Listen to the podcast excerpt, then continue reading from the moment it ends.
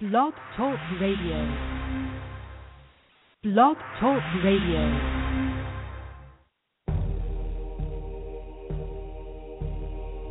Forbidden archaeology, forgotten history, divination, magic, cryptozoology, UFOs, nature, science, and spirit. All this and more right here on the Main Street Universe Radio Network.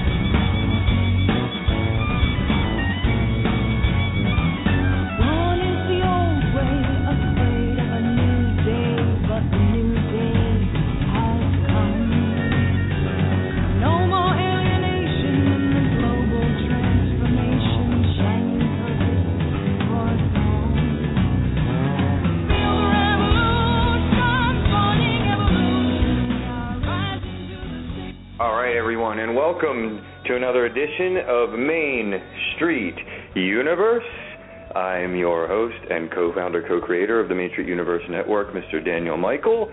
And with me this evening is, of course, as every Wednesday, Miss Genise R. White.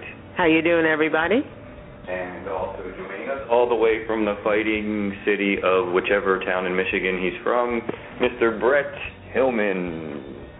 Hello, Brett. Glad to be here. Hello, Brett.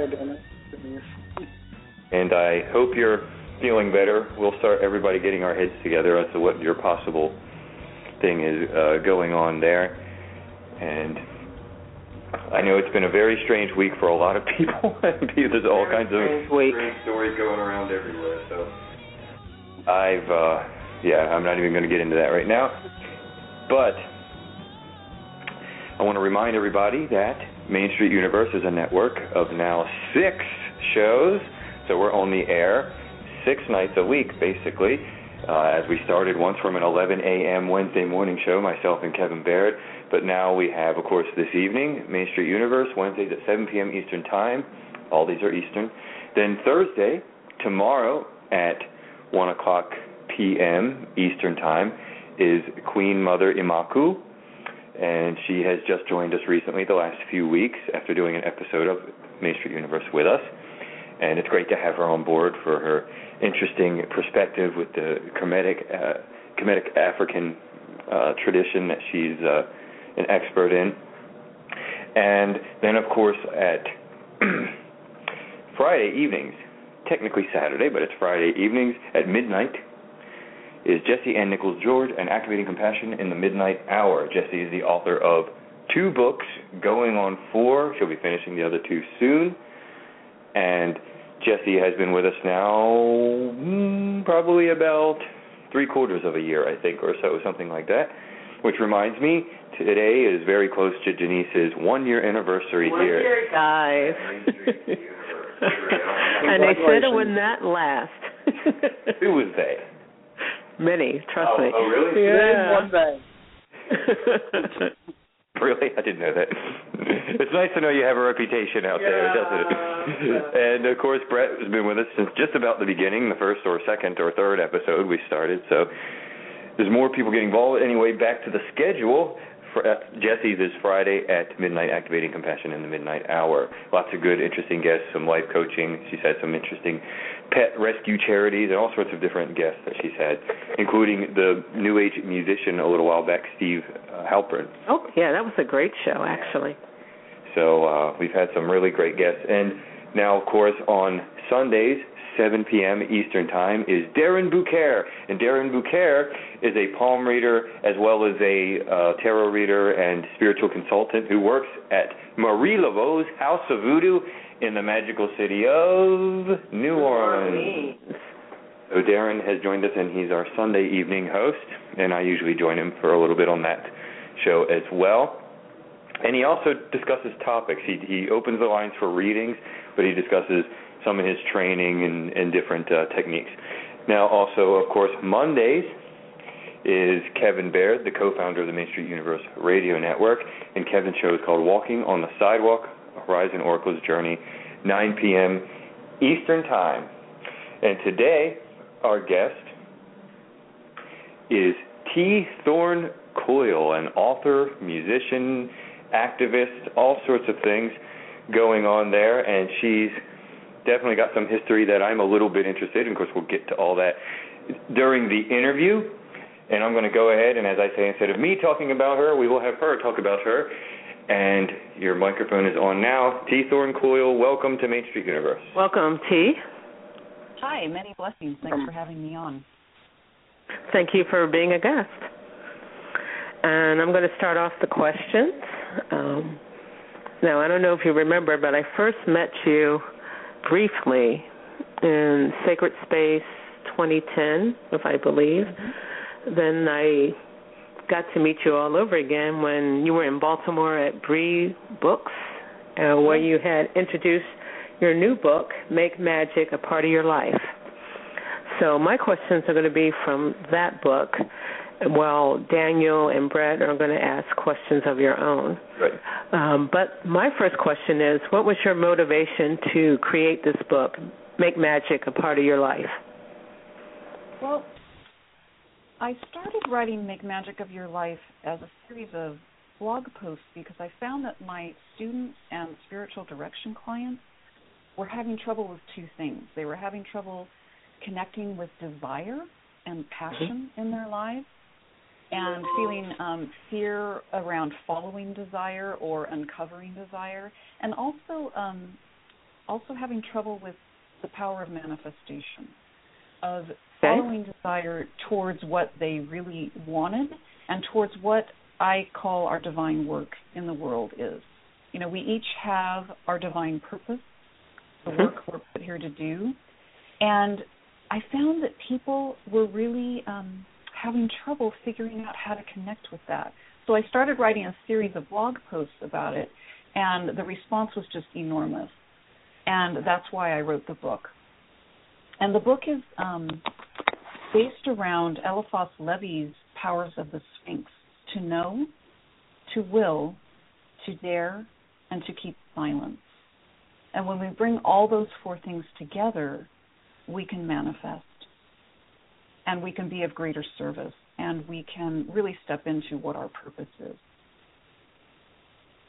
Yes, the the four powers of the Sphinx is normally taught, I guess, in the first uh, Wicca 101 or Metaphysics 101. It's something that uh, everybody draws on or at least thinks about when they're going to manifest magic.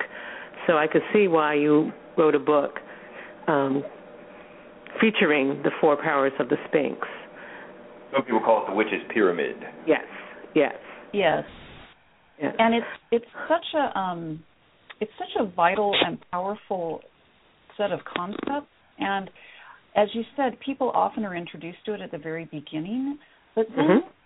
too often we leave it there and we fail to return to it and figure out that we can go through that cycle at every level of our spiritual development, and that the four powers are really necessary for every phase in our lives. So I really appreciated getting a chance to revisit the four powers and dig more deeply into them. Yes. Um, could you share with our audience, um, in a few words, your, if you have any special definition of the four powers, or the way that you remember them, or is it just fine to just to do, to know, to dare, to will, and keep silent, and to keep silent? Sorry. Well, there's a lot of ways to work with the four powers. Um, I prefer to use them as a process because okay. that's where most of my theology is based. I'm a process theologian that we're all in process. God herself is in process. The cosmos, the universe is in process. The gods are in process, right? And so if I can follow the ancient dictum to know myself first, if I can even just know a little bit, that starts me off. And as soon as I activate the power to know, then I can step into will. And will for me is intention in action. Okay. So I know something, I have a concept and a framework. How am I going to set my intention around that and act? And once I do that, I have to open up into the power to dare. And this is often really challenging for many of us because the power to dare is the power of letting go of what Aleister Crowley called lust of result, right? Okay. We have to be delivered of lust of result. Um, the Bhagavad Gita says, be intent on action, not on the fruits of action. So that requires daring. It requires us to say, okay, I'm acting, and yet, as soon as I act, the cosmos, the universe steps forward in all these interlocking parts, and the future changes. Okay. So I can't exactly know the outcome. I've got to trust and let go of the outcome temporarily. And then I need to move into the spaciousness of the power to keep silence, which is the power of integration, the power of digestion, and the power of the greater mystery. And if I can step into that mystery and really allow myself the space of letting the work I've set in motion settle and integrate, then something new has a chance to emerge and a more complete manifestation comes forward. Whereas if I was trying to control things every step of the way, or if I was not allowing space, that space for mystery to enter, my manifestation wouldn't be as full and I wouldn't be as effective, right? I'd be trying to micromanage everything and I'd get stuck stuck in the loop of you know, no will dare, no will dare, or sometimes in our overculture, it we just go from will to dare, right? And we end up like hamsters, um, and we never sink in. We never open to a larger purpose and a larger sense of connection with the cosmos and with our divine work. So that's a basic way of working with them. I've also um, found it very helpful to think of them in terms of the four phases of the sun. Um, so the power to know is that dawning knowledge. It's the dawning of the sun. It's that first emergence. And the power to will is that sun at noon, that sun at full power. And it's us harnessing that power to move forward in action. And then the power to dare is the sun at dusk, at sunset, that liminal space where we're neither day nor night and things are a little less clear. It's that twilight space that's so potent. And Mhm. that's the power to dare. And then the power to keep silence, of course, is the midnight sun. Okay. That space where the sun is hidden and yet it's still present. And so, how do we tap into that? So, that's another way we can work with the four powers. Um, and I find those very helpful to work with both seasonally and emotionally and in life phases. Okay. Um, so that was very interesting. So when you said to know if I got this right or if I wrote it right, um, like the beginning of the sunrise. Mm-hmm. Okay.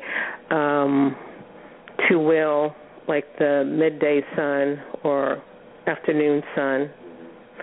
To dare, more of the sun setting or evening, and to keep silent, more of the midnight sun. Did I write that down correctly? Yes. Okay. Okay.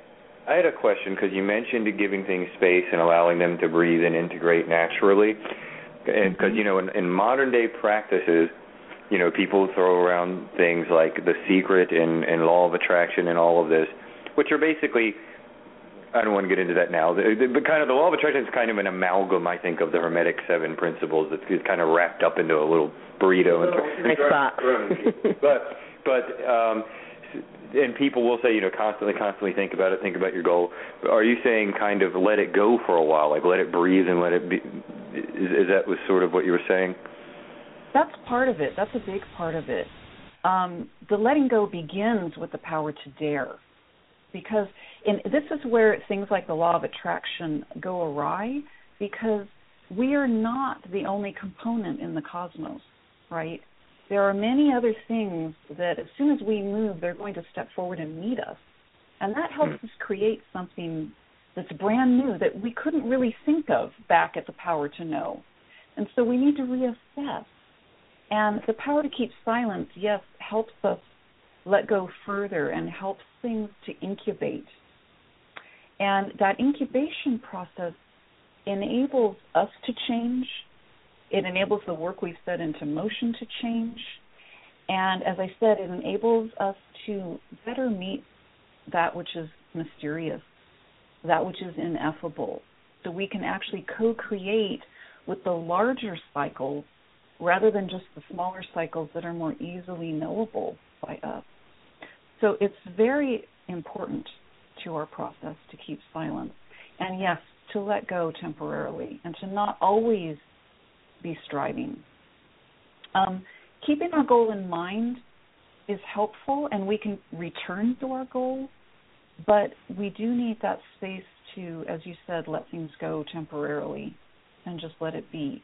I'll give you an example. For example, when I work on a big project like my books, mm-hmm. I have got to let them rest for a few months after I finish and then I need to go back and look at them changed. I have changed and they have changed. We've yes. both gelled, mm-hmm. right? If I'm a songwriter and I understand that completely. How you want to come back and yeah. hear it with ears again. yes, that's right. So what's that process like for you in the songwriting? I'm interested to hear. Well, I would say it's very similar to how you describe because it first starts out like the brand new thing you know, coming out of the air, and as you know, the, to know is associated sometimes with the element air, it's the newness, and it's like that. It's it's being created. It's being learned. You're beginning to know it. Then it's fire. Then you're just on. Then you're just will playing your guitar and trying to find it. You know everything about it. It's really where you come in and you're you're willing it. And then of course the evening comes and things settle down a little bit and now you're daring to put it out into the world, just as you said. And then you, then I do want to walk away from it. So I would definitely say a lot of my songwriting goes through this process you mentioned, because I like to walk away from it for a while, then come back and hear it again with like kind of new ears. But you're staying silent while you're hearing it again with new ears. Right. Or and it, it, like she said, because you had changed and maybe there's something in it now that to criticize. So I would say it's very similar to that process, to be honest. And I would it's very much the same as writing a study or a paper as well. Just that, that staying away from it for a while and coming back to make sure you know what you were thinking one day is not the same as next. That's right. Right. That's right. You know, this the example I often like to use too is um, anyone who does a lot of divination work, you know, whether it's tarot or astrology or runes or just psychic readings, we all know that's a snapshot of a moment and as soon as the person or ourselves moves and takes action, the future changes, right? And so the place of silence gives room for that change also, which I find really fascinating. It is. And that's when the flow integrated wisdom, you know, like planting a seed, you know, that's why that's earth, you know, earth integration, you know. That's when things that's when they integrate and that's when they you know, begin to take life and, and weave in with the soil. And uh, Brett, we'll let you take the next few questions. We have three hosts here on this show, so we're trying to organize okay, this. Go ahead, great. Brett. Well, my my area is going to be mostly on your other media um, exploits. You do a podcast. Um, I do. I believe. Uh, know thyself, and it seems to be based around the elements, or at least Mm-hmm. Each show seems to have an elemental type feel. How do you incorporate that? How does that work? So elemental castings, I do cycle through the elements, and I have a different guest on every show. Um, and what I do is I say, okay, say you are um, a healer. I might try to put you in on fire, so we can talk about the importance of fire in the healing process. You know and what does that look like and what does that feel like and how does that affect our magic etc and it's just a good structure and a jumping off point for deeper discussions rather than just having um, a musician or an author or a magic worker on to talk in general. I really appreciate the elemental focus because it draws things out that we might not otherwise get to like i had um a woman on uh, Miss Maya who does a lot of work with her hoodoo practice, and we were able to talk about the power of water and divination, but also things like sacred baths. Um, so it just opens things up in a way that's interesting to me. Um, to tell you the truth, though, that podcast has been winding down, and I have recently replaced it with a new project called Make Magic of Your Life, which is a YouTube webcast that I'm doing twice a month. So, um, so that'll will it have a similar focus, or do you have new plans for that? Because it is video um, That- as well. That that one, so the podcast I could do longer format because it's easier for people to just listen to audio for longer. But since this is video, I'm keeping them really brief. I'm trying to keep them under 15 minutes, and we're cycling through the four powers. We're cycling through knowing, willing, daring, and silence. Um, and so far, I've done five and had really different people on every time, and it's been quite interesting so far. I've had writers and activists and um, other people on. I've got I've got a hip hop artist coming up, um, a fiction writer, and it's really fun. And it's a little more challenging to keep things under 15 minutes, but I appreciate having to hone things down. Yeah, it, it is generally harder to have something when you have to you have to show restraint when you have less time, and you have to have more oomph in those 15 minutes than you do in the six, 60 minutes or however long a podcast episode was. Right. Um, you've also done music, uh, as Daniel mentioned. You know, we we have sounders, we love musicians. So, what kind of music product projects have you done? I've done a lot over the years. I did a couple of self-produced CDs um, that were folk rock. Um, the first one a little more folk, the second one a little more rock. Uh, Give us a kiss. They're both out of print physically, but they can be found digitally on my Bandcamp page. If you go to Thorn Coyle at Bandcamp. But I've also done more recently two chant CDs with musician Sharon Knight, who's just a wonderful, talented woman. And we collaborated on songs for the waning year and songs for the strengthening sun.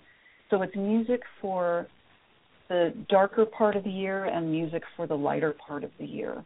And hopefully we'll be working on a new CD together starting in August. So it's I all hope- music it's it's all music that um is devotional music, it's spiritual music, uh, it's magical music. I got I, to I hope get. that all goes well. Yeah, I got to get copies of some of those because north and the lighter half of the year and the darker half of the year really could use some devotional work for those times. Yeah. Uh, It's just the, the whole year. It's like specifically for that because you see a lot of music, you know, especially in the pagan world, that's about a specific goddess or a specific time, but not for or a season, but not for the entire half of the year. Yeah. It was really nice working on those two CDs. Uh, we had a lot of great musicians come into the studio to work on that with us. It was quite a collaborative process, and I feel like Sharon's style and my style blend really nicely together, and it created a synergy that I think really comes forward. We've had a great response to those CDs. Um, a lot of times you notice a lot of pagan musicians have a more, uh, more like that are in Wicca seem to have a more folkish type feel to their music. Mm-hmm. And I've also noticed that a lot of uh, Norse seem to have a lot of metal typing. Do you think your tradition has shaped what kind of music that you've fallen into, or do you think those two are completely unrelated? Well, I think that you're onto something. Um, I think that pagan folk has been um, really active, and I think that heathen metal is also a driving force. I love heathen metal. Actually, it's some of my favorite music to go see live. Um, but for me personally, it's just been my own personal evolution. You know, I used to listen to more folk music, and now I listen to a lot less folk music, and I really I listen to more metal, or I listen to more um, not exactly techno, but uh, industrial music, and so that influences me more now. And Sharon Knight, who's my current collaborator, she also she actually splits her time between folk and metal.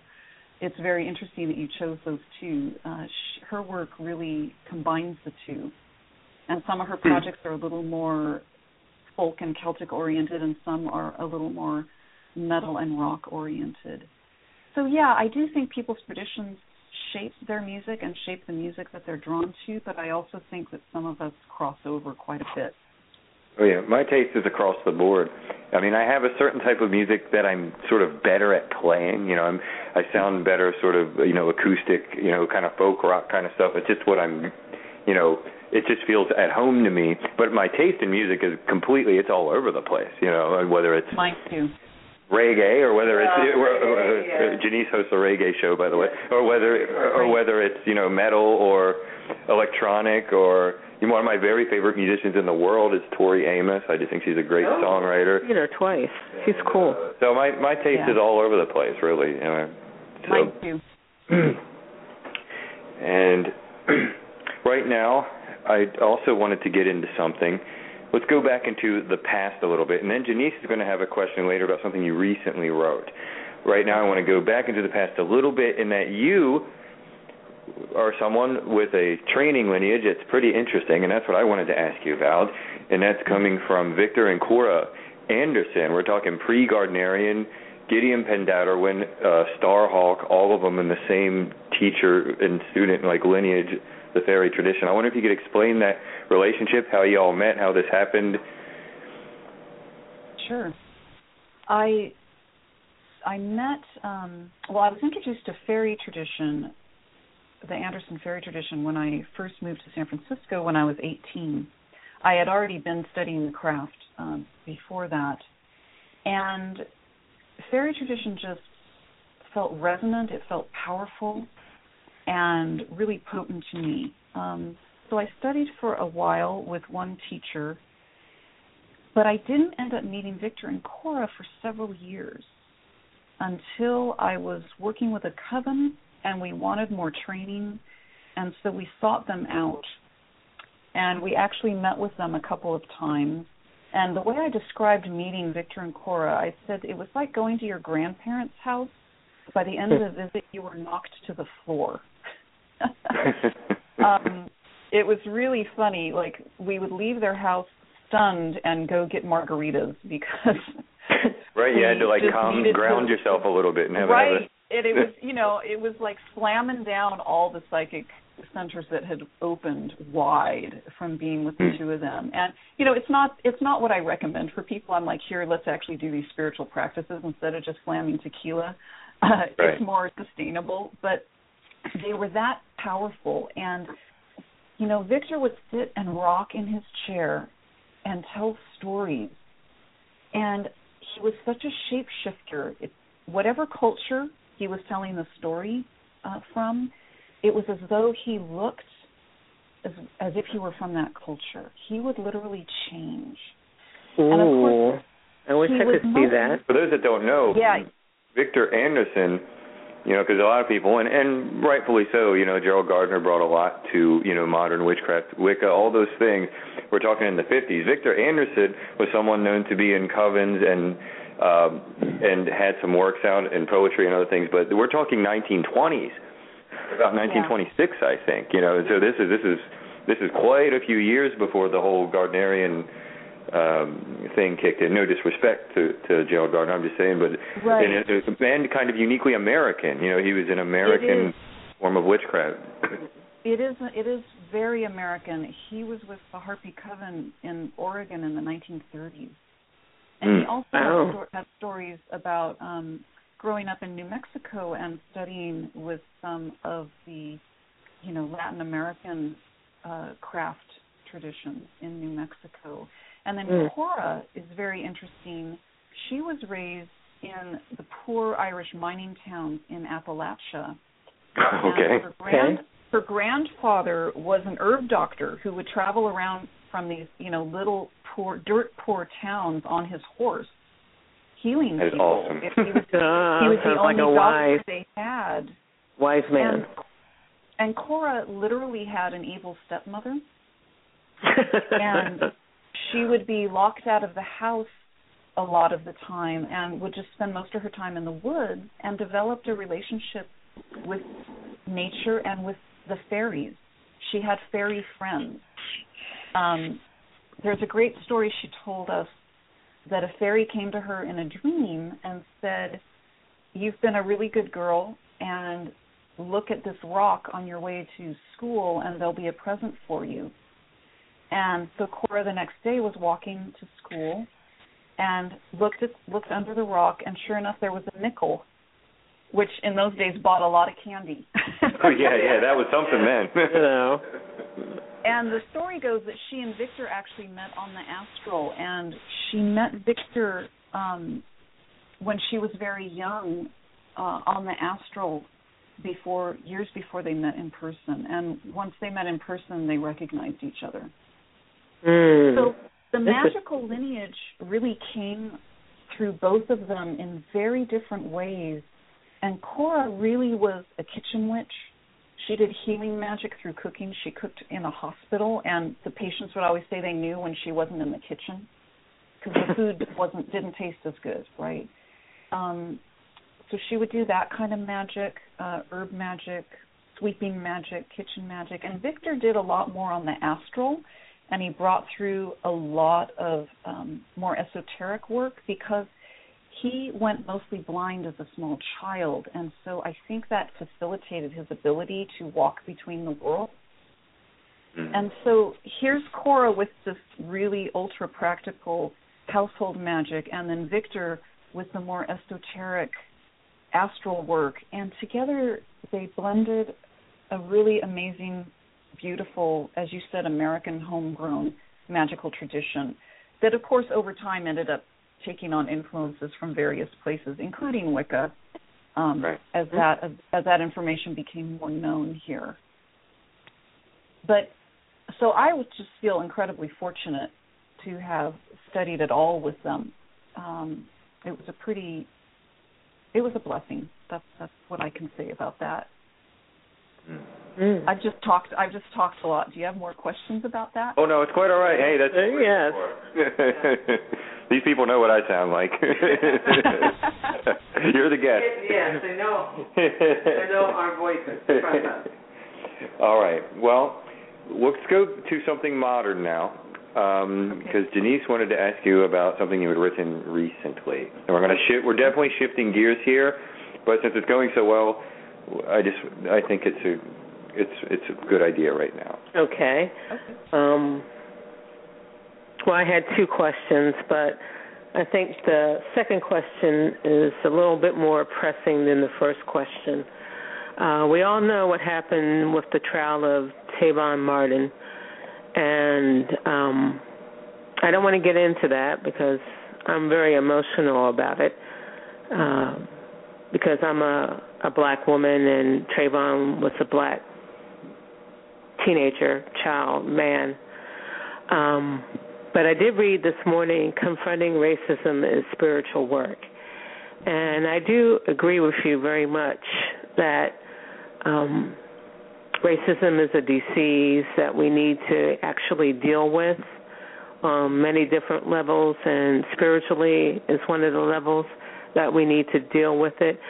So I wanted to um, have your thoughts about working uh, against racism and that being part of spiritual work for not only you, but for myself and other people out there. Yeah. So my blog post, Confronting Racism and Spiritual Work, is actually one in a long series of posts I've written about social injustice in the U.S. and how it affects me as a magic worker, as a spiritual person, and just as a human. Um, mm-hmm. I I work. I've worked off and on with local families um, in Oakland, California, whose sons have been killed by police. Um, I feel like there's an almost an epidemic of young black men being killed by forces of uh, whether it's police or um, security uh, security forces. There's a recent study that came out that says every 36 hours, an African American man is killed by police or security forces. That's I think it's more than every 24, but that's just my personal belief. Yeah, and you know, and of what I'm, you know, these families that I've been attempting to help, which can feel very frustrating to me because I feel like I'm not very effective. Um, mostly they're they're people who were killed for really no reason other than they were black. Mm-hmm. And what I think is important to realize is that we need to get away from thinking of people as being a racist, right? And we need to look at the fact that we live in interlocking systems of racism, right? That there's systemic racism, and it's the water we swim in in the U.S. Mm-hmm. And it, it creates a whole cascade of things. You know, it's what started off um, the George Zimmerman Trayvon Martin case, right? It's Right. that why in our culture are non-black people trained to be fearful of black people, right? And it goes all the way back to the systems of control of brutal chattel slavery that we still are not over. And we think Mm. we're over and we want to say we're post racial and we're not. Right? So I could go on and on about this and I really encourage people to try to do some research about educating ourselves about systemic racism, about aversive racism, which is what I sometimes just call casual racism. It's not that angry, ugly bigotry. It's just unconsciousness, um, callousness, myopia. And if we educate ourselves on that and on privilege, already we're helping the conversation. But I want to get back to your question about it being a spiritual matter. Um, when I look at my spiritual work and my work on self, I need to look at all the parts of myself that I want to avoid. I want to look at the parts of myself that make me feel uncomfortable, the parts I would rather would just go away. And I need Mhm. to find ways to be in relationship to them and to bring them back into the embrace of the whole.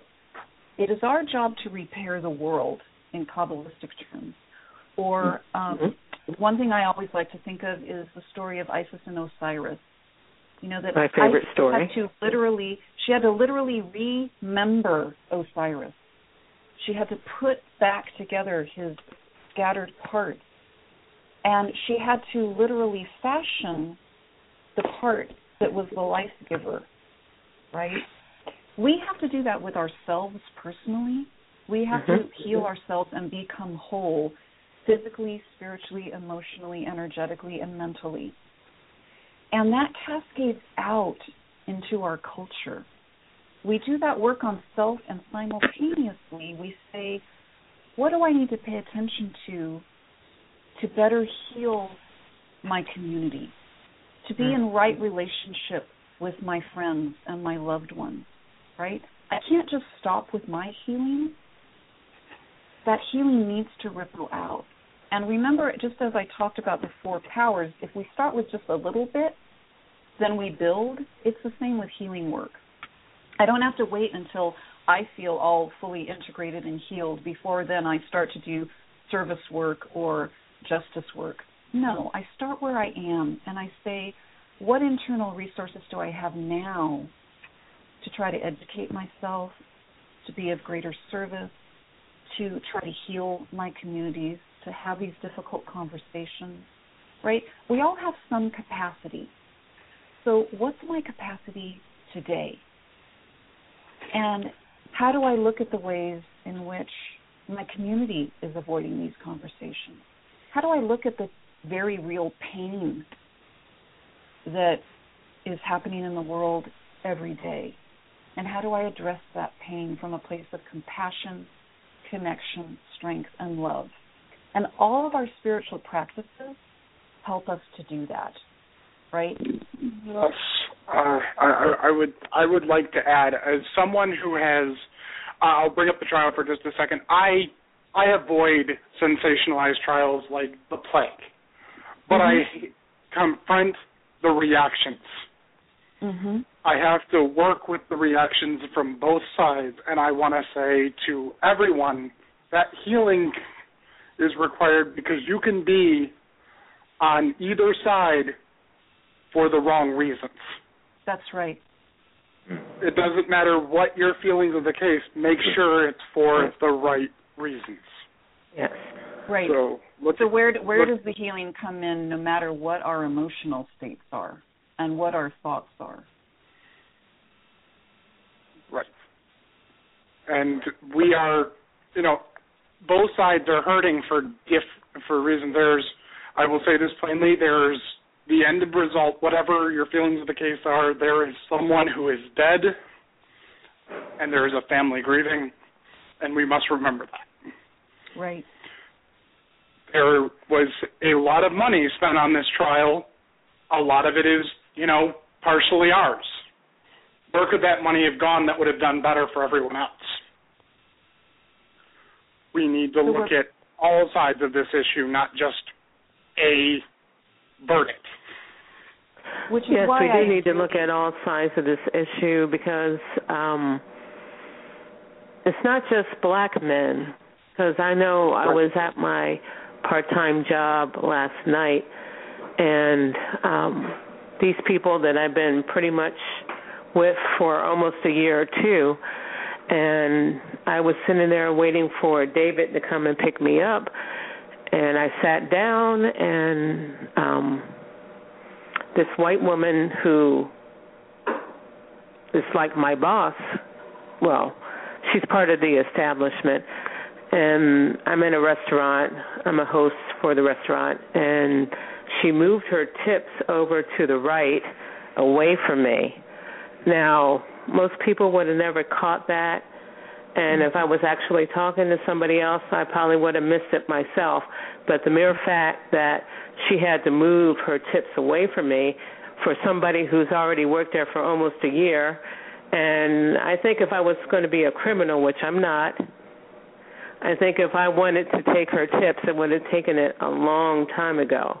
I wouldn't wait for my anniversary to be, oh, okay, I'm going to take her tips now.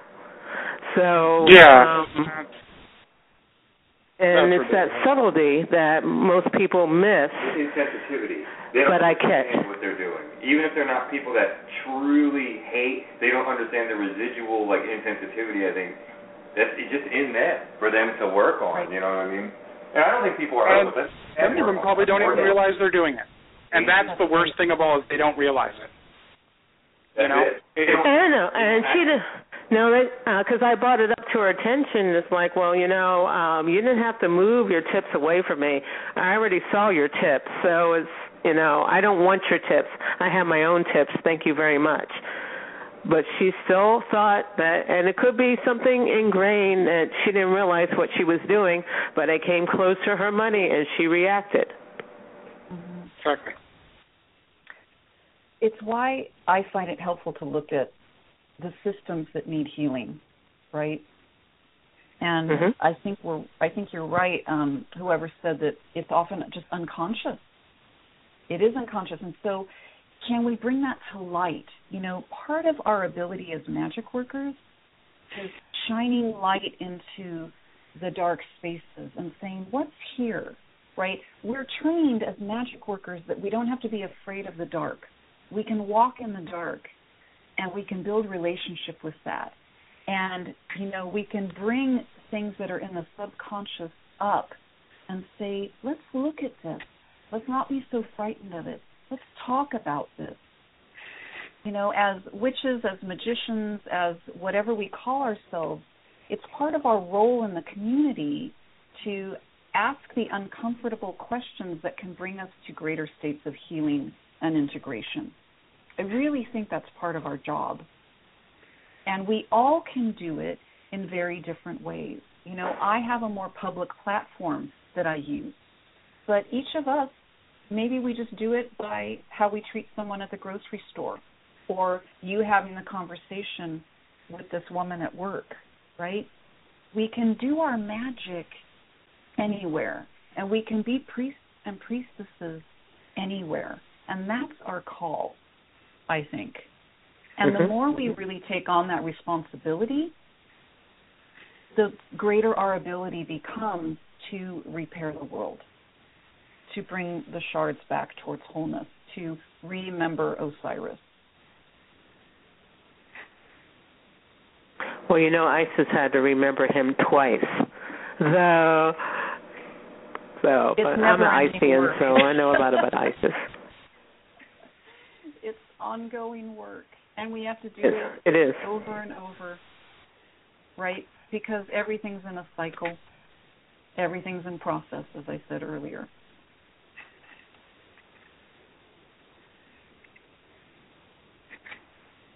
Was there anything else on that that anyone had to say? Anything else you want to say on that? Well, one thing I would like to say is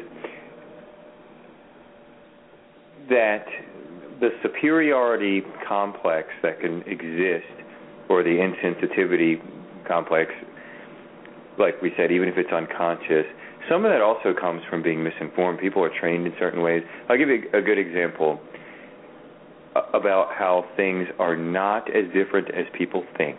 And, and I'm going to clarify that in just a second. Because I'm a big, um, one of my things I say all the time is that there's a illusion of separation and that human beings are basically, everything's connected.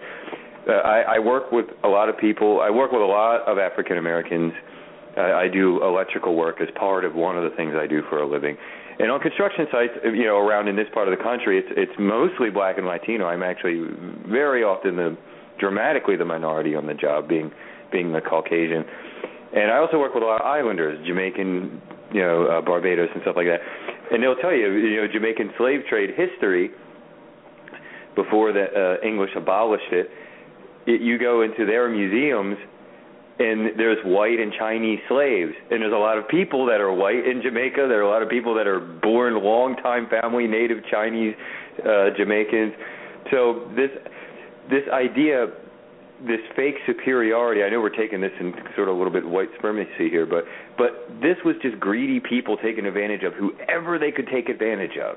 You know, and if you were white and you were in a weird position, slightly different kind of slavery, but you were still a slave and you were traded and you were dropped off at the middle point in Jamaica, and if, if maybe you got sent somewhere, maybe you stayed. A lot of Irish actually end up in Jamaica too, and and, and some people from India and, and other places. How the inter uh, interracial breeding. I hate to say it that well, way, but but it was a lot of um Irish blood mixed with Jamaican blood yeah. that um yeah, ends up being with the lighter skinned blacks and you know I could do a whole show on that but I won't. But you know well, but it's the integration of that huh? another day. That's another day yes so um but anyway what I'm talking about is if you think you are one of these pe- people that feel so superior if you didn't have the money you're not it was about or if you were poor you might have been like you know all right, sir, I'll come onto your ranch. You'll give me a place to stay. I mean, whatever. I mean, it's in different countries, different things, but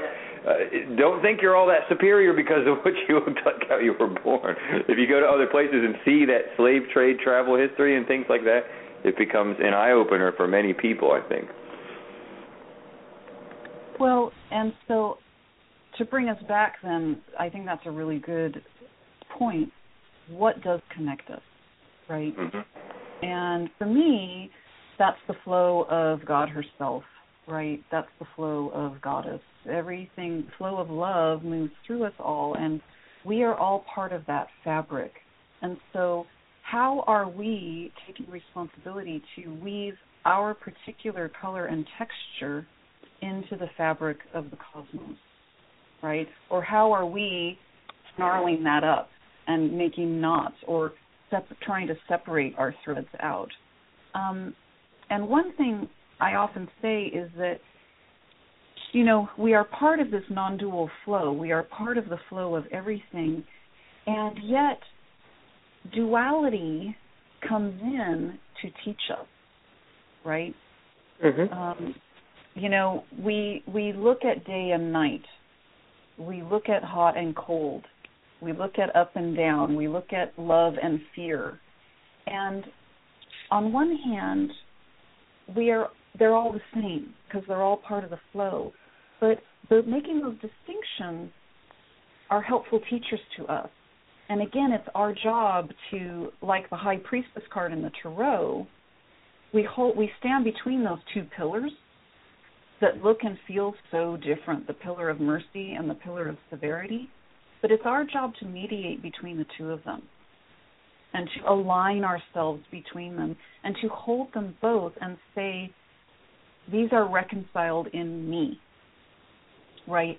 That's another part of the healing process, is to bring those polarities that seem so distinct back into union and say, here, feel the embrace of love. That is some powerful magic, and that's a spiritual act. It takes a lot of training and a lot of consciousness and a lot of fortitude. It's not easy work, but again, all the basic practices in every spiritual tradition, in every magical tradition, can train us towards that strength and resiliency and can train us towards the capacity to hold polarity and to mediate that middle pillar and to reconcile differences. And wow, if I can start to do that within myself, then I can train myself to better do that in my community. And that's how we change the world. Well, that's a very long process that uh, a lot of people have to get on board with.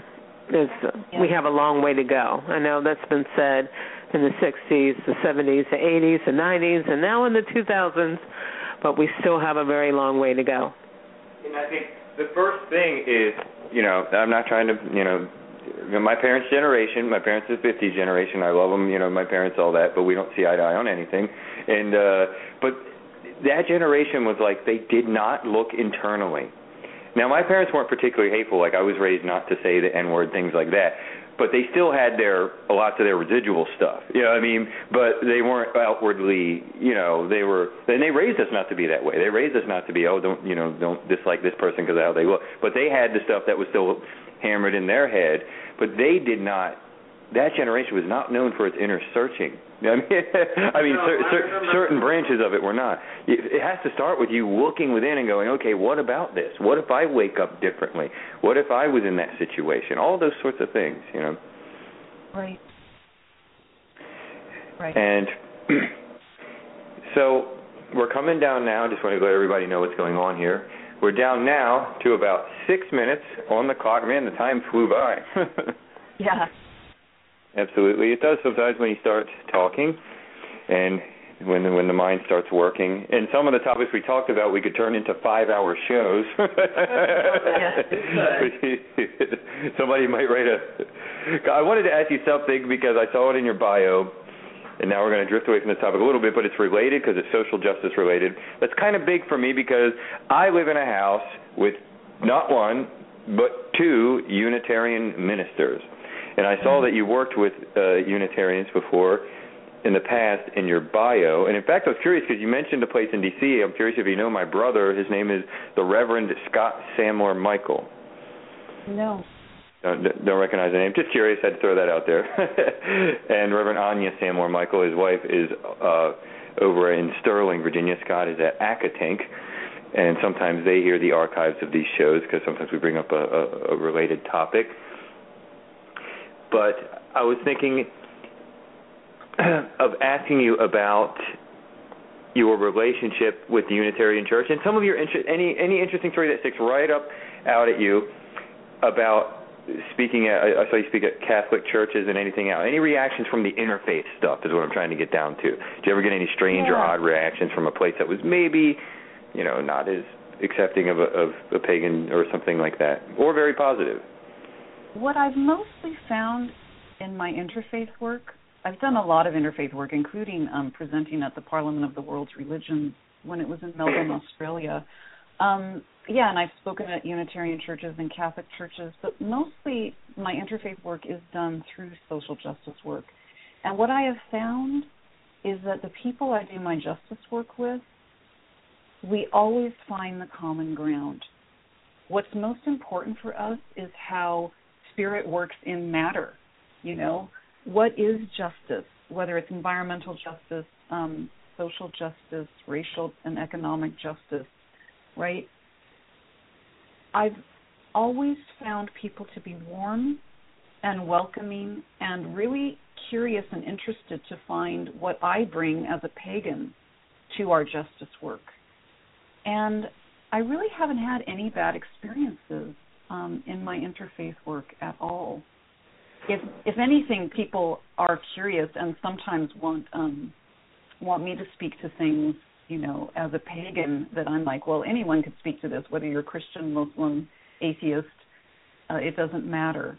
But I find that the common ground and the wish for a better world unites us all. And people who are doing justice work, I think mostly are looking for connection. I think we're all deeply aware of the patterns of disconnection that we've built in our societies and any way that we can find to come together and hold hands, people feel pretty willing to do that.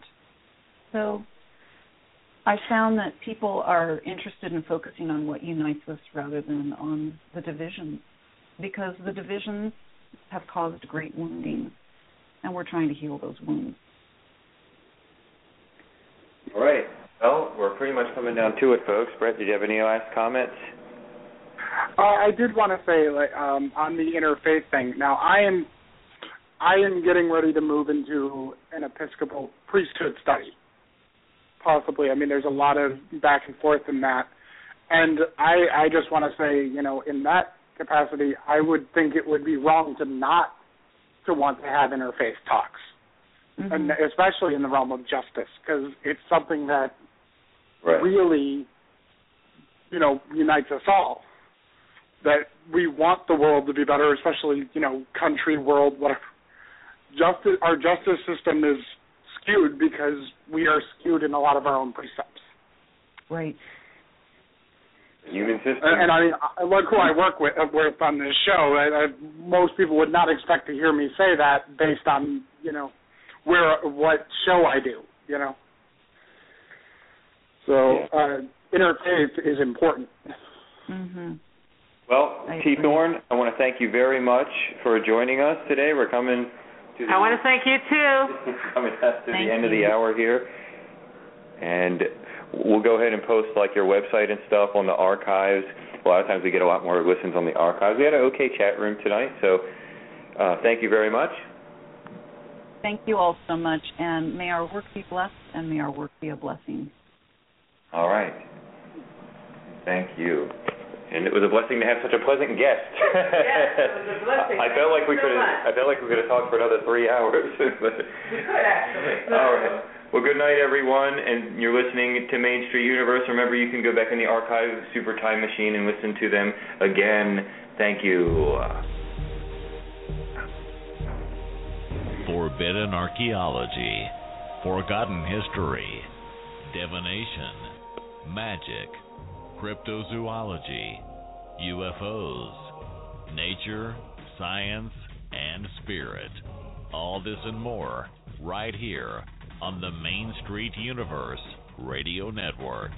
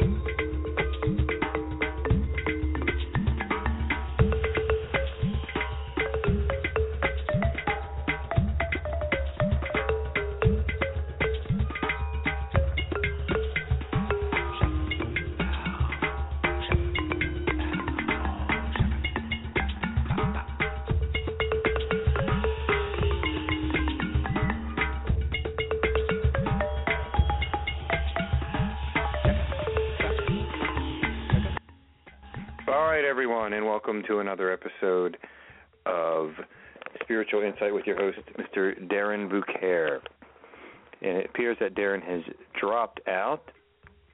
Hello, Darren, are you there? We are having some technical difficulties.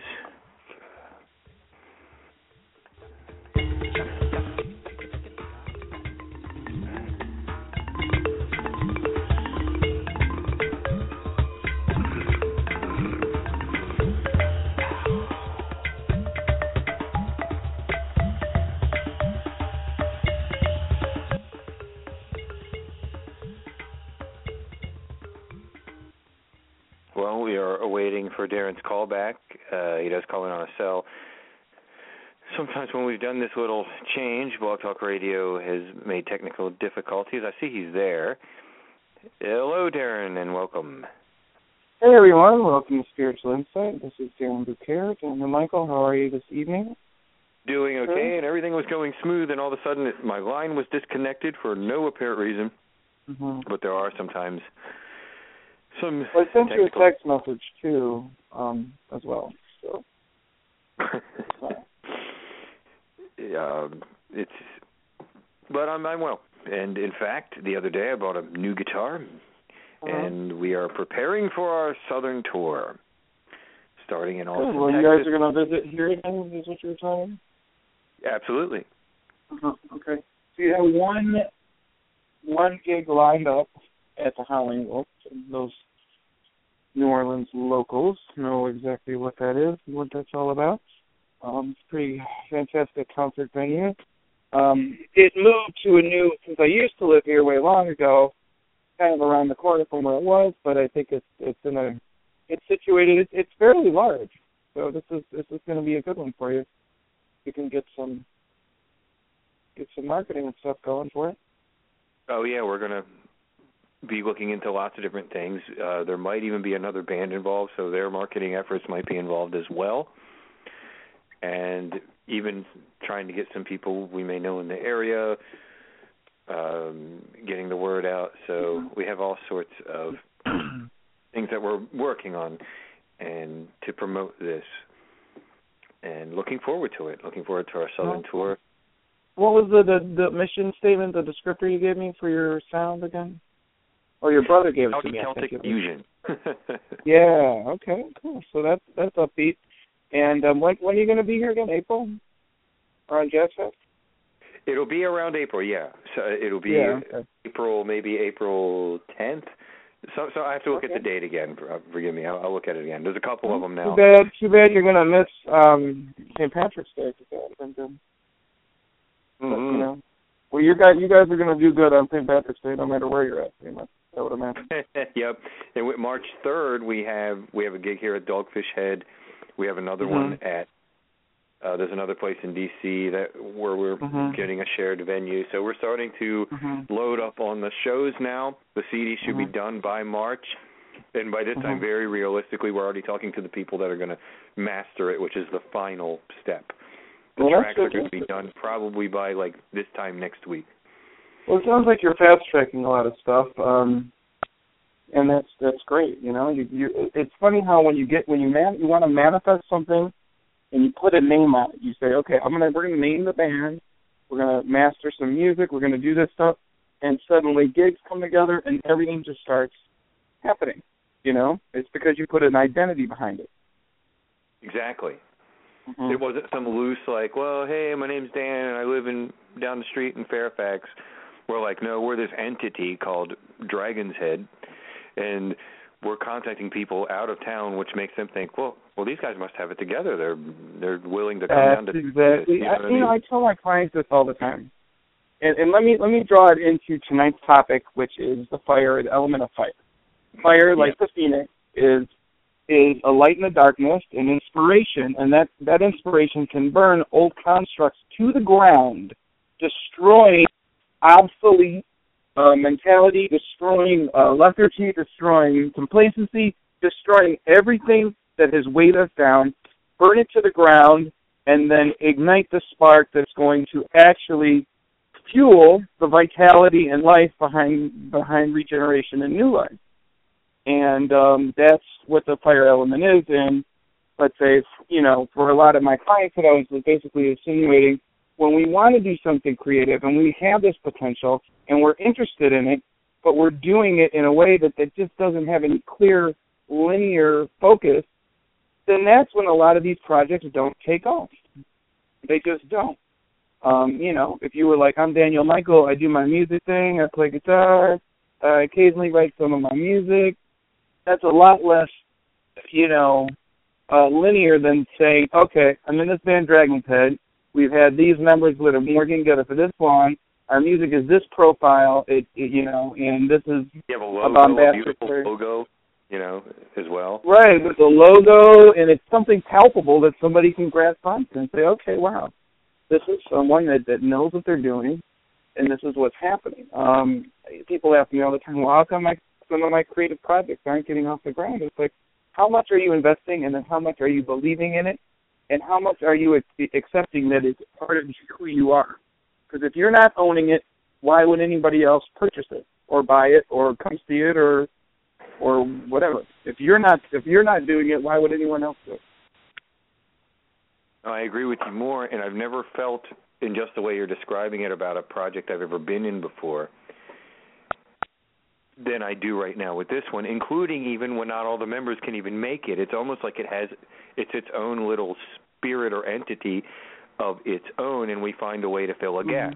Like sometimes our fiddle player can't make it, but we have a guitar player who will sit in and kind of fake the leads on the guitar that are similar Mhm. to the melodies of the fiddle. We have two different girls that can you know it's almost like a band by committee sometimes there are the main members but um you know everybody has lives and and we have our main backup singer and, and things like that but i actually have So how many people are coming to New Orleans? what's that How many people are coming here? It's you, your There'll brother. be- me my br- it'll be me a drummer a bass player Mhm. um and our violin player can't make it which does bum me out a little bit but we we are probably going to have a guitar player to fill in and my backup singer who's very vital to the sound of this band um Oh wow. be there Okay, well I, that Nicole. sounds like a pretty pretty solid lineup. I mean, if you you know you're missing somebody. mhm Oh, I think I lost you there, Darren. I got my phone's conference call. But you're back. Back. Yeah, no, my phone is is con- it likes the conference call, the same number I'm talking to all the time. It really, it's truly annoying when I'm talking to clients. It really, Yeah. I have no idea, and I'll be just yammering on about something really important that they need to hear, and then I'll realize that I'm on a third call calling into that person. So it's just quite annoying. It's unnerving as it is. They're filming um, a movie right outside the store today about a jazz singer called Buddy Bolden. Um, the name of the movie is going to be King Bolden, I guess.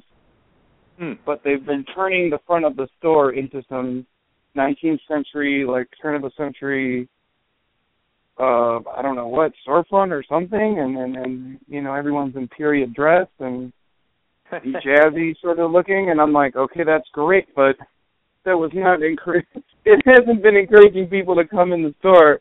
However, I, I've still been doing okay, but I did kind of tell them that okay, you're you're impeding, you know, my income here. So I they like um so they decided to give me a check, which is.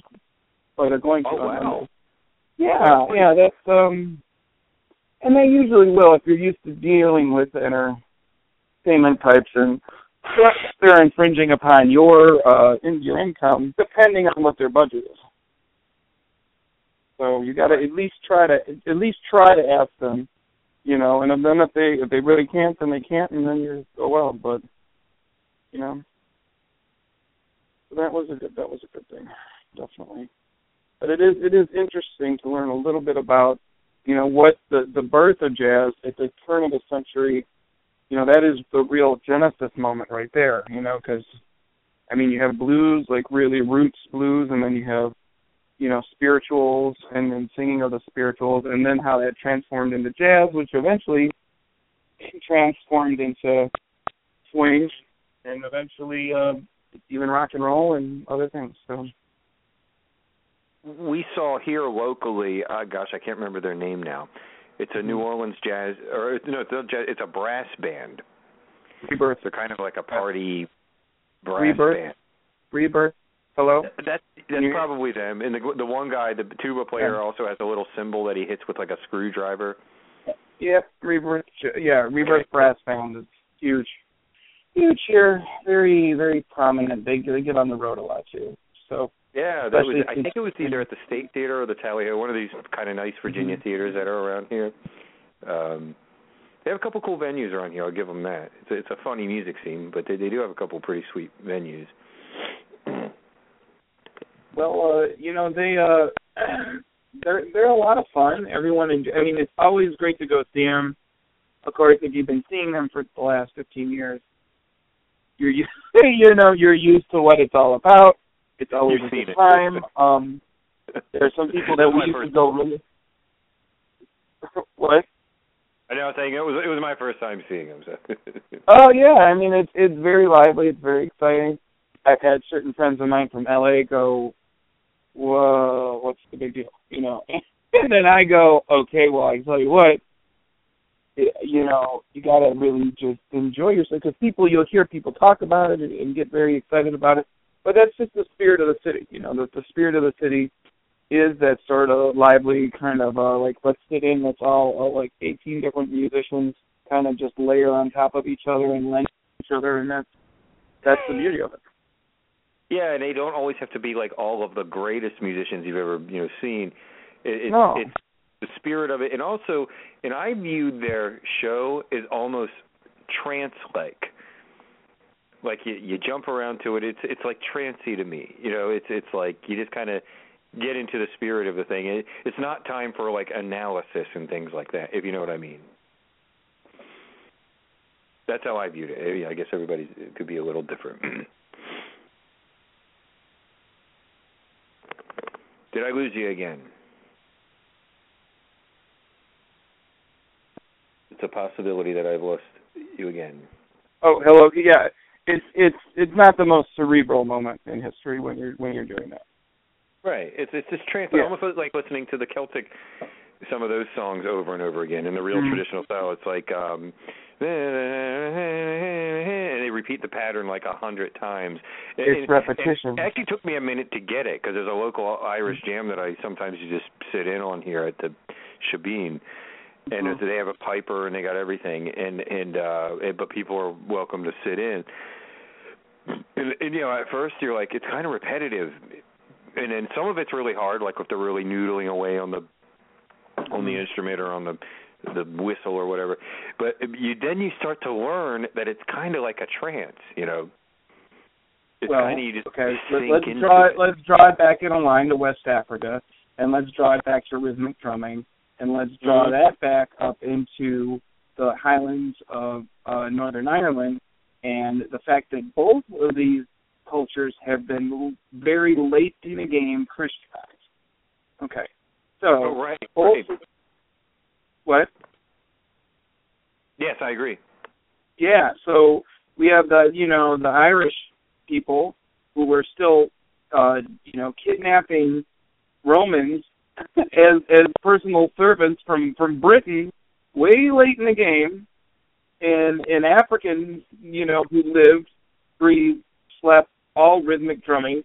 So all of that kind of lends itself towards towards trance and symbiosis with uh spiritual elevation and it's like really incredible. And that's why you know that that's what we're looking at with with a lot of this music. I mean it's really fantastic. I enjoy that. And I know this is a new time for your show, mm-hmm. being on Wednesdays, so haven't been getting as many reading calls yet, but that's because the word hasn't gotten out, probably.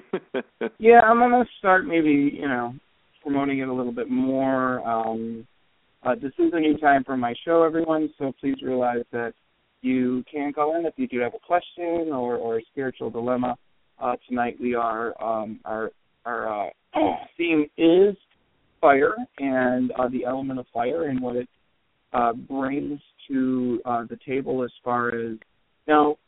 Is there is there something that that you do if you when you're thinking of the element of fire and you want to create inspiration? You kind of is there is there anything you do in particular, Daniel Michael, that kind of relate to that or to connect with that? I think one thing is, Mm-hmm. and this is just, I guess, a personal thing, Mm-hmm.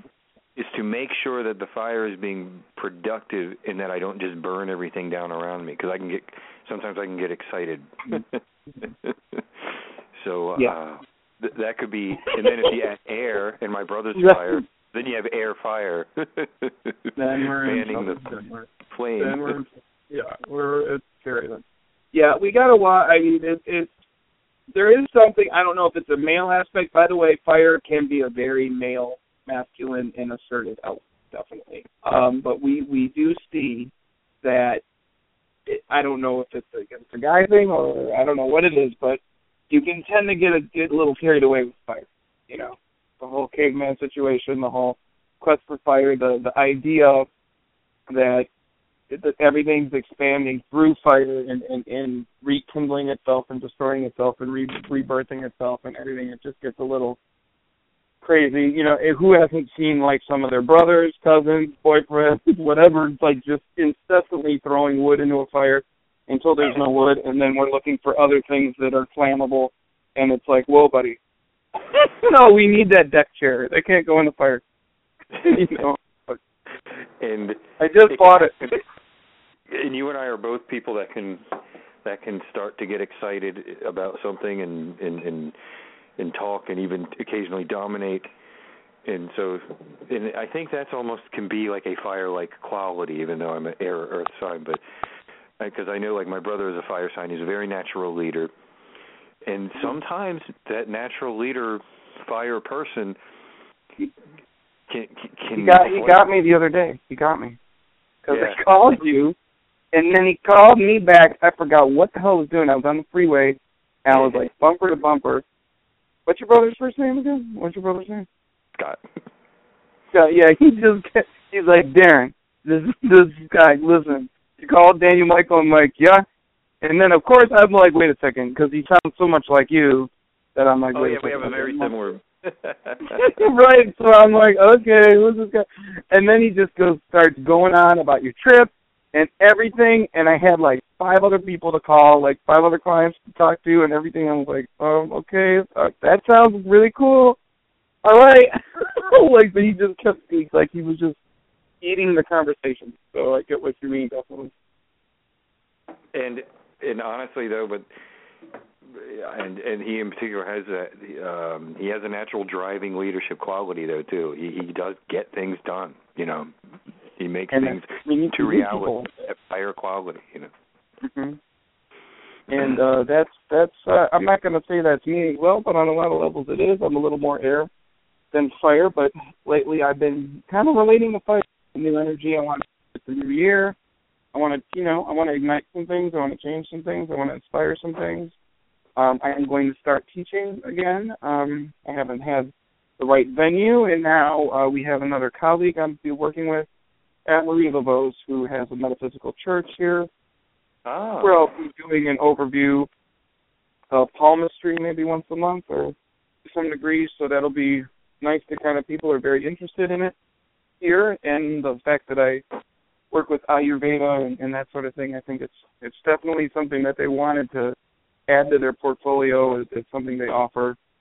So, so it should be it should be good to get back into that on some levels. So that's going to be good.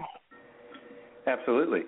And Mhm. also, um, have you considered again your book, Tale of the Serpent? Well, right. That that's something that I definitely want to get wrapped up in the next couple months, um, uh, and then get that out. Uh, looking into, I have a couple different uh, ideas for people um, and publishers and connections on that level. Uh, here's what's interesting, and, and though, for those of us that don't know or that are, are you familiar with Llewellyn, Llewellyn gets 400 manuscripts almost per day. Yikes. so, I don't want to squash anyone's dreams, but I do want to say that if you are a polytheist or, or, or if you're a mystic or a transcendental uh, meditation expert, I just have to say, please understand that this publisher gets a lot of manuscripts in. So you need to have a foot in the door. You need to know somebody. You need to, you know, kind of have some sort of in because, you know, don't cross your fingers and just sit in in Iowa City and hope that your book on, you know, being one with the sun is going to really they're going to they're going to get back to you in like 10 minutes and go, "Okay, oh my gosh. This is a game changer. This is it." Now they might. I'm not saying they're not. I'm not going to be. I'm. I'm really not trying to, you know, squash anyone's dream. But I do want to say that you got to look into your options for publishers, and if you want to go through a Llewellyn, got to have an agent, and you got to kind of have an agent that might know what the hell they're talking about, and and really give you a realistic idea on what your chances are, and and then go from there. So, and you might need a good editor. There's a lot to there's a lot to really consider. So, um, self-publishing. They're all things that I need to look into and, Yeah. and all that stuff. So, um, I think the, the book would have a really good chance of taking off as being almost like a um now of course it's yours. I'm not telling you what to do. I mean we both kind of came up with the idea you know of hey let's do a layout book. Not that it's mine or my well, layout well, for those of us that don't know what we're talking about, Daniel Michael has uh, really enjoyed some of my my uh, shows based on different layouts utilizing uh, tarot spreads and and that, that are thematically uh, kind of integrated into a kind of a spiritual uh, thought process and, and kind of a, a pathway to destiny. So these are not just spreads; they're ways to kind of really integrate into the center and, and be introspectively kind of, you know, go into who you are and where you're really going. So it's so he's been encouraging me to kind of kind of do a compilation of these spreads into a book, which I'm calling uh, the Tale of the Serpent, and Tale being T A L E. So the story of the serpent as far as the path and the wisdom behind the idea of the serpent. So there's that. absolutely and you had some good ones you had one called shadow of the moon that i think a lot of people liked that one thought that was Mhm. a pretty cool spread and you had, of course, Tale of the Serpent was one of the spreads, and mm-hmm. you had another one that was the well, drinking like sort of the well of wisdom. So you you came up with some great ideas. I think there'll be nice spreads. It could almost be a kind of a small, almost like handbook or something, you know. I, but it's your project. oh, it, it it is my it is my project. The idea behind like there's a lot of books with tarot spreads, okay? But tarot mm-hmm. for me is something functional that I utilize almost every day. Okay, if I have a day off, I'm still doing a phone reading or two or three where I'm going to utilize the symbology of the tarot to help people figure out their path, figure out their future, figure out what jobs might be viable, like like a host of different things. So it's a tool that I use all the time. So when you're asking me, oh hey, what what do you like in tarot? That's like asking uh, Tiger Woods what kind of clubs he likes. You know what I mean? It's like that's a big deal for him. He's probably got a lot to say about it. Right. Because he uses them all. Now I have a question you know? that one of our audience members might have, especially okay, in the archives. Sure. Remember, we oftentimes get more listens in the archives than live, but as the show mm-hmm. gets normalized into Wednesday, believe me. Yeah, no, yeah. Just uh, again, everyone, if you're listening in the archives, we're gonna we're gonna shoot for for this every Wednesday, so uh, it's something that's gonna be the norm. Uh, we're only doing a half an hour uh, this week, but then next week we're gonna we're gonna go into an hour. But so we have about three minutes. So what's what's the question, Daniel Michael? Anyway, they might say, well, do you do readings for yourself, or do you do you like to maybe consult? Because I've had people ask this many times, or especially of if they think the person is a very experienced reader, they'll say, well, do they like to do one for themselves, or do they enjoy um, consulting someone else from time to time? Well, it, it's I, I have two different options with this, and I'll kind of try to be as as you know ex- expressive about it as as I have time for. Um, I usually like to ask. I have a very strong connection with my spirit guide and work with my spirit guide. So I'll try to, to spend time in meditation and see what comes to me in, from an intuition standpoint and what message comes. Um, however, if I feel that I'm so close to the situation that I might not get a clear message that I not might not be trying to influence with my own bias, then I mm-hmm. will uh, p- pull my hands over the cards and really spend some time really trying to tap into what exactly the message is, and then I will choose a card or two relating to that specific question. Um, now, I don't do that very often because usually I know what the hell is happening and I can feel a sense of where energy is going, where it's moving towards, and I'm usually really rarely surprised. As far as for me, everybody's different. Um, if even if something shocking happens, I pretty much figured it was probably going to happen. So it's either through negligence or through the fact that I just didn't care, or through the fact that maybe I felt like it had to happen. That I'm letting it happen, and then it's, you know, then and then in that case, maybe I'm so close to a situation that I really need to put it under the microscope, and then then I will. But I rarely I rarely do readings for myself. Mm-hmm. Well, a lot of readers actually say that, and some of them do, but some of them never come up with anything that's maybe something they don't want. I, I know a few readers that are like that. They're like, well, I, my mind always finds a way to make it happy, so I just, you know. Well, try try dealing with somebody who's a little erratic. That if you're dealing with someone that that is is not very consistent or makes kind of decisions that are a little fragmented, then you might yeah. get something surprising. And then that's where even if you're an empath or you're intuitive or even if it's your business, that's something that you might occasionally get something that's surprising. And then at that point, that might be a good time to do a read. I don't know.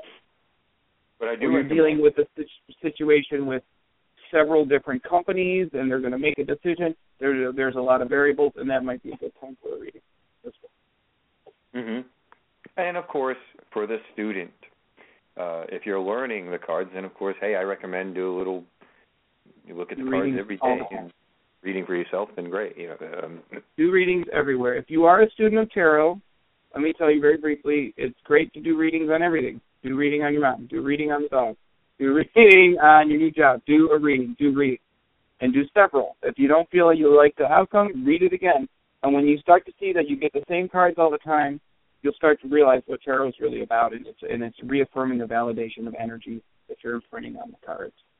But um, uh, we are keeping it to a half an hour tonight. Um, again, I wanted to really thank uh, Daniel Michael uh, for co-hosting with me this evening. Um, everyone, uh, please embrace the element of fire in your lives. Um, be inspired. Tear down walls that are constraining you, and brighten the dark passages in your life with uh, the spirit of inspiration.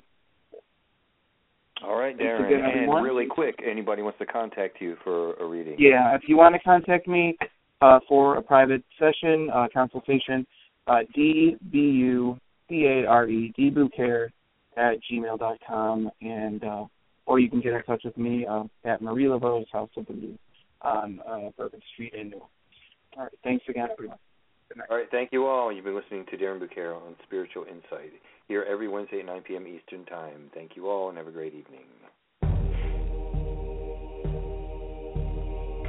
Forbidden archaeology, forgotten history, divination, magic, cryptozoology, UFOs, nature, science, and spirit.